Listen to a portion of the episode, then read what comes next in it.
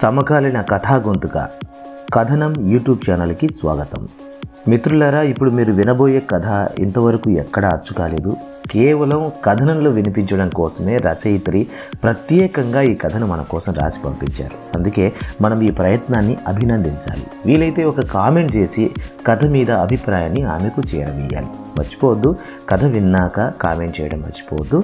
ఇప్పుడు కథ విందాం. కథ పేరు మిడిల్ క్లాసు మల్టీప్లెక్స్ రచయిత్రి ఏడిద ప్రసన్నలక్ష్మి శానాపతి.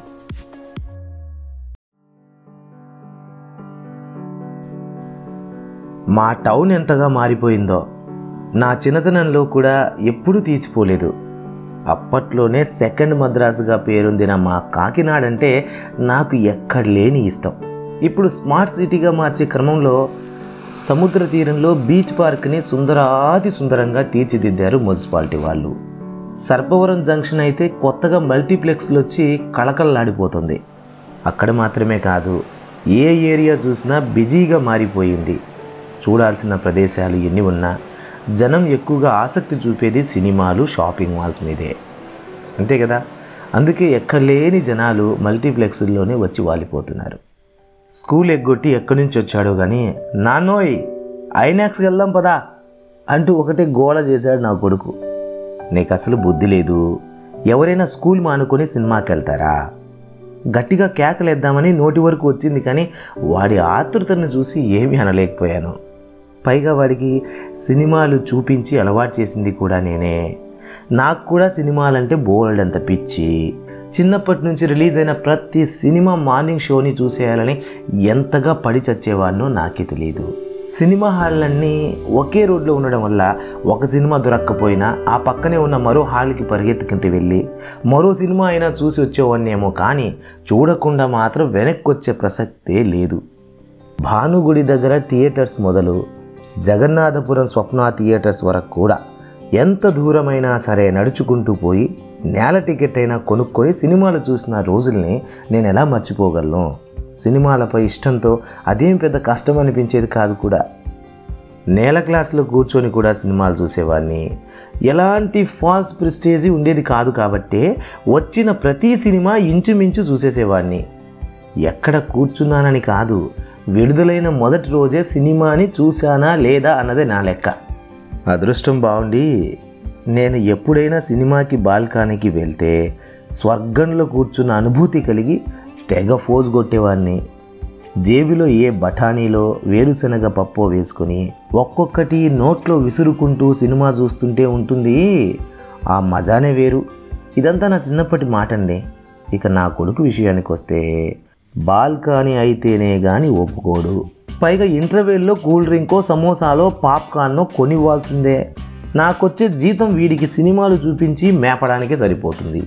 ఇది సరిపోదన్నట్టు మళ్ళీ కొత్తగా ఐనాక్స్లు ఐమేకులు పుట్టుకొచ్చాయి. ఓరి నాయనో వీడు నా కొంప ముంచేలా ఉన్నాడు. నన్ను ఆలోచనల్లోంచి బయటపడేస్తూ నాన్నో ఈ సినిమాకి రావా? అంటూ కుర్చీలో కూర్చున్న నన్ను ఒక్కలాగు లాగాడు. అప్పటికే వాడు టిప్ టాప్గా రెడీ అయిపోయాడు. అప్పటికి వాళ్ళమ్మ గోల పెడుతూనే ఉంది. నువ్వు సినిమాలు తగ్గించకపోతే టెన్త్ ఎలా పాస్ అవుతారా బాబు అంటూ. పాస్ అవుతానులే అమ్మ తల్లి కేకలేకు అంటూ వాడిచ్చిన ఎదురు సమాధానం ఒకటి. ఒక్కడే కొడుకు అవడం వల్ల వాడి మాటలకు మాలో మేము నవ్వుకోవడం తప్పించి గట్టిగా మందలించలేకపోతున్నాము.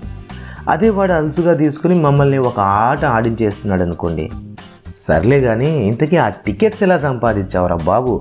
డబ్బులు ఎవరిచ్చారు? విషయం కనుక్కోవాలి కాబట్టి మామూలుగానే అడిగాను. అదా మా ఫ్రెండ్ రవిగాడు ఉన్నాడుగా వాళ్ళ నాన్నగారు ఆన్లైన్లో టికెట్స్ బుక్ చేస్తున్నారని చెప్పాడు. వాడు అలా చెప్పగానే నాకు వెళ్ళాలనిపించింది. నీకు అలా టికెట్స్ బుక్ చేయడం ఎలాగూ రాదు కదా అని మనిద్దరికి కూడా బుక్ చేయమని చెప్పేశాను. ఫోన్లో మెసేజ్ చూపించి అక్కడికి వెళ్ళి టికెట్ తీసుకోవడమే ఇంకా తరువాయి. రేపు స్కూల్కి వెళ్ళేటప్పుడు నాలుగు వందలు ఇవ్వు నాన్న. మా ఫ్రెండ్కి ఇచ్చేస్తే వాడు వాళ్ళ నాన్నగారికి ఇచ్చేస్తాడు. ఎంతో సులువుగా చెప్పేసిన వాడి మాటలు విని అదిరిపోయాను. ఏంటి? ఒక్కో టికెట్ ఖరీదు రెండు వందల కళ్ళు బైర్లు గమ్మాయి. ఇదేమైనా డబ్బా హాల్ అనుకుంటున్నావా ఏంటి? మల్టీప్లెక్స్ల రేట్లే అలా ఉంటాయి నాన్న. వాస్తవాన్ని తెలియజేస్తూ ఇంకో మాటకి అవకాశం ఇవ్వకుండా పద పద టైం అయిపోతుంది అంటూ బయటికి లాక్కెళ్ళిపోయాడు.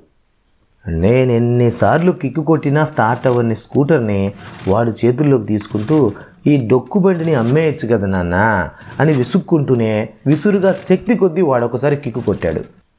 అది వెంటనే స్టార్ట్ అయిపోయింది. ఇది కూడా వాడి సినిమా తొందరకే దారికొచ్చిందేమో అని అనుకున్నాను మనసులో. పది నిమిషాల్లో ఐనాక్స్ ముందు వాలిపోయాము.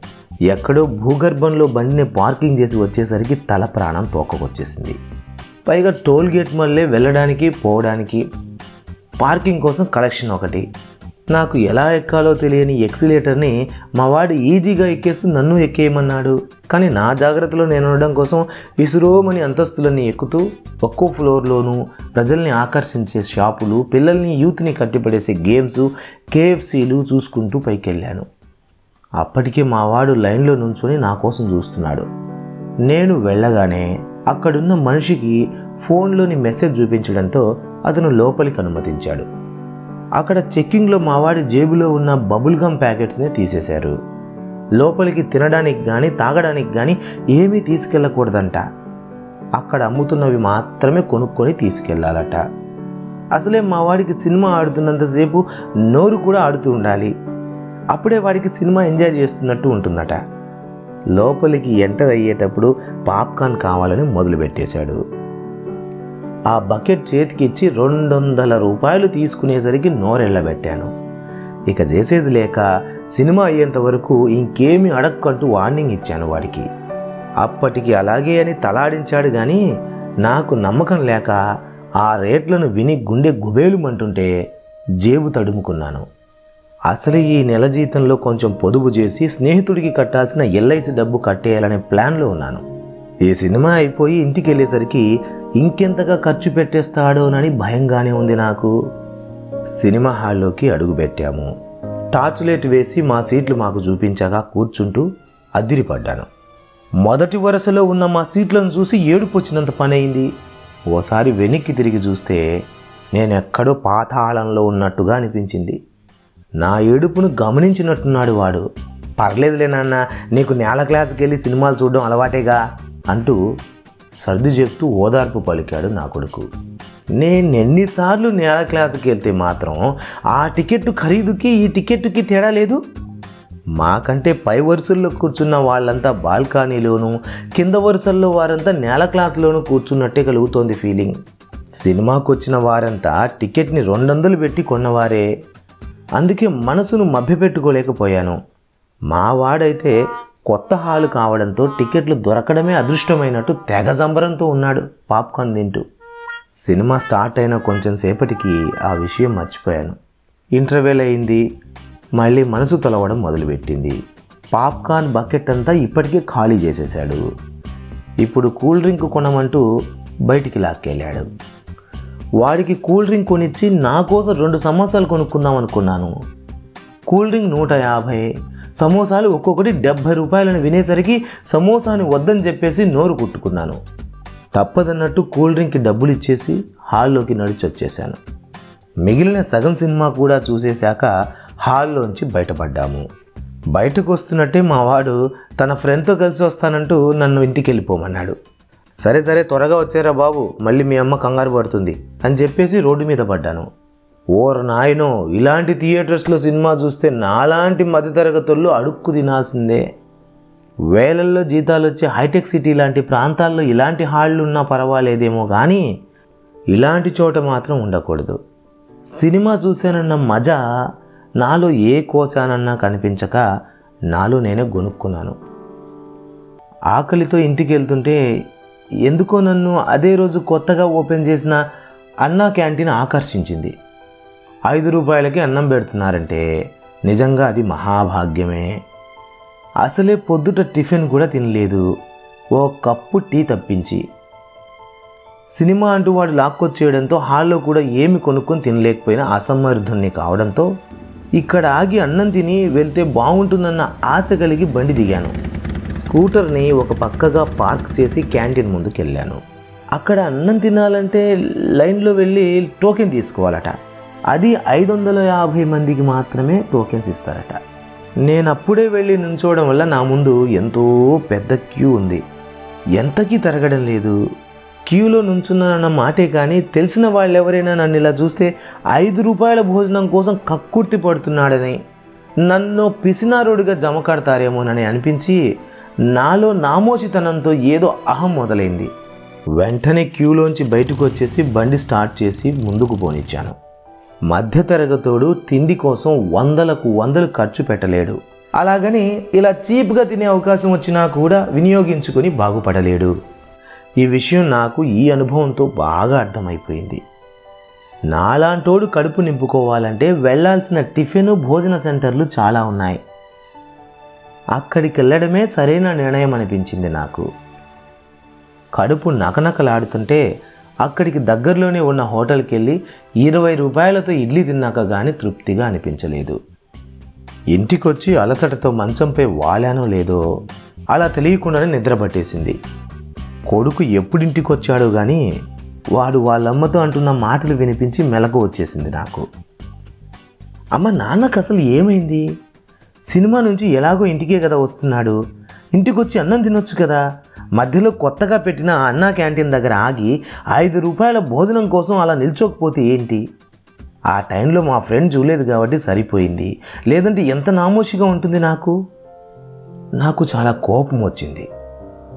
ఒరేయ్ ఒరేయ్ నీ వల్లేరా నేను ఇలా తయారైంది. నీ వల్లే అని గట్టిగా అరవాలనిపించింది కానీ తమాయించుకున్నాను. మెల్లగా వాడి దగ్గరికి వెళ్ళి ఒరే నాన్న నేను అన్నా క్యాంటీన్ దగ్గర క్యూలో నిలబడ్డ మాట వాస్తవమే కానీ భోజనం మాత్రం చేయలేదురా. నేను కూడా నీలాగే ఆలోచించి నామోషి అనుకుని అక్కడికి దగ్గరలోనే ఉన్న ఫుడ్ జంక్షన్ హోటల్కి వెళ్ళి ఇరవై రూపాయలు పెట్టి ఇడ్లీ తినేసి వచ్చాను. ఇప్పుడు నువ్వు చెబుతున్న మాటలను బట్టి చూస్తే అక్కడ తినకుండా చాలా తప్పు చేశాను అనిపిస్తోందిరా. వద్దు నాన్న మనకు ఫాల్స్ ప్రిస్టేజ్ వద్దు. ఇంకా గట్టిగా చెప్పాలంటే ఈ మిడిల్ క్లాస్ బుద్ధులు మనకొద్దు. ఉంటే మల్టీప్లెక్స్లో సినిమా చూసి ఫైవ్ స్టార్ హోటల్లో తిందాం. లేకుంటే ఊరి థియేటర్లో నేల క్లాస్కి వెళ్ళి అన్నా క్యాంటీన్లో నీళ్ళు తాగేనా బతికేద్దాం అన్నాడు. కానీ వాడికి ఈ మిడిల్ క్లాస్ బుద్ధి ఇప్పటికీ పూర్తిగా మెదడికి ఎక్కిపోయింది నాన్న ఎప్పుడూ అంతే? ఏం మాట్లాడతాడో ఆయనకి అర్థమై చావదు. అని కసురుకొని అక్కడి నుంచి వెళ్ళిపోయాడు. మా ఆవిడ నా వైపు కొరకొరా చూస్తోంది. చిన్నప్పటి నుంచి వాణ్ణి అలా పెంచావుగా? అనుభవించు అనే అర్థం ఆమె చూపులో కనబడుతోంది. అంతే ఈ కథ.